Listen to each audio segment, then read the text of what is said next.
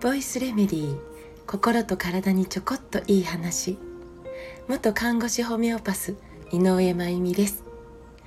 えー、昨日もとっても充実した一日を過ごして、えー、今日は関西ツアー最終日、えー、姫路にてお話をさせていただきます。えー、ということで、いよいよ最終日のお話になるんですが、今回も長期出張をさせていただきました。で、出張中だからこそ大切にしているのは睡眠です。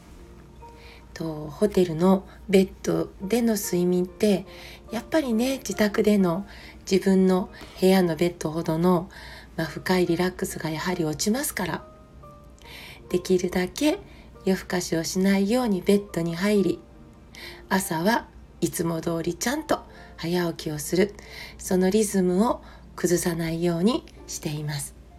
それは、えー、私の、まあ、仕事を最高の状態にするための、まあ、自分へのミッションなんですね。で、まあ、その理由を、えー、お伝えするというところでなんですが、まず、えー、以前もこれお話ししたかもしれないなと思うんですが、私たち人間の ディーエヌエー、あ、遺伝子ね、で約にまんごせんこだっていう数字が出てるんですよね。人間の遺伝子の数はにまんごせんこ、えー、ところが稲、お米のねの遺伝子ってさんまんごせんこ、あれって感じですよね。ミジンコってこれもさんまんこぐらいなんです。私たち人間にまんごせんこ、私たち人間単体ではミジンコ以下ってことになりますね。なんかちょっとびっくり。そして、えー、人間の遺伝子も稲の遺伝子もミジンコの遺伝子ももうほとんどが同じ、変わらないと言われているんです。だから言い換えれば、えー、私たちの遺伝情報がほんのちょっと違うだけで、私たちは人間ではなかったのかもしれない。だから人間である、まあ、人として、えー、存在し続けることができるためにも、この遺伝子を大事にしなくちゃいけないんです。その意味でも、私は遺伝子組み換え食品とか、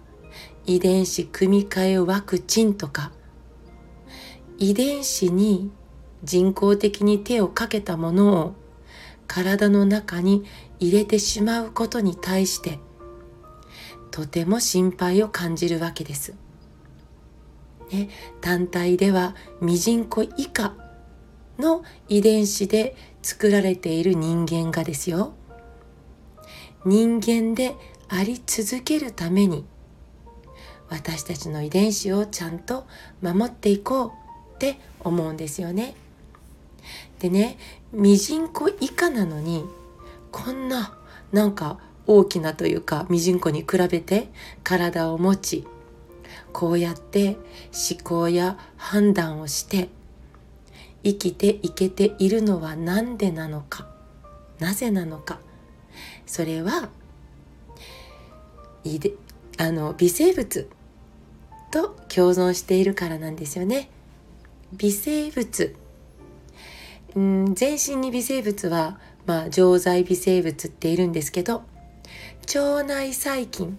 腸の中にいる、えー、細菌、いわゆる微生物だけでも、一つ一つは見えないのに、かき集めてはかりに乗せるとにキロあります。にキロですよ。私たちの体の中で共に生きてるんです。にキロもの、えー、微生物が。で、この子たちの、えー、遺伝子を、えー、加えて全部合わせると、なんと私の遺伝子はさんじゅうまんこになることが分かっています。単体では人間単体ではにまんごせんこだった私たちの遺伝子が微生物のものを合わせてさんじゅうまんこに。私を作っているのは微生物の遺伝子とも言えるわけです。微生物ありきの人間、言い換えれば、えー、微生物の遺伝子が変わってしまったら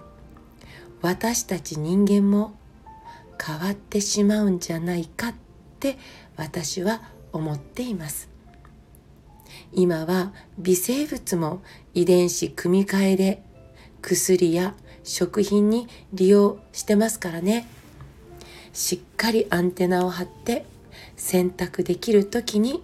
選択できる大人でいたいなと思っています。さて冒頭に戻りますが、えー、私が睡眠にこだわるのは私と共に生きている微生物のためなんです。なんで睡眠が微生物のためになるの？っていうことはまた明日続きをお話ししたいと思います。えー、関西ツアーから、えー、明日には新潟に戻るんですが、もうあさってから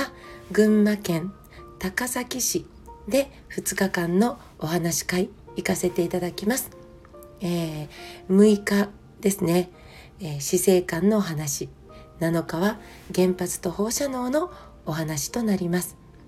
群馬県の皆さんぜひご参加ください。えー、詳細はコメント欄に貼っておきますので見てみてください。そして臓器シリーズの方も絶賛発売中です。こちらもコメント欄の方見てくださいね。今日も最後まで聞いてくださってありがとうございます。また明日お会いしましょう。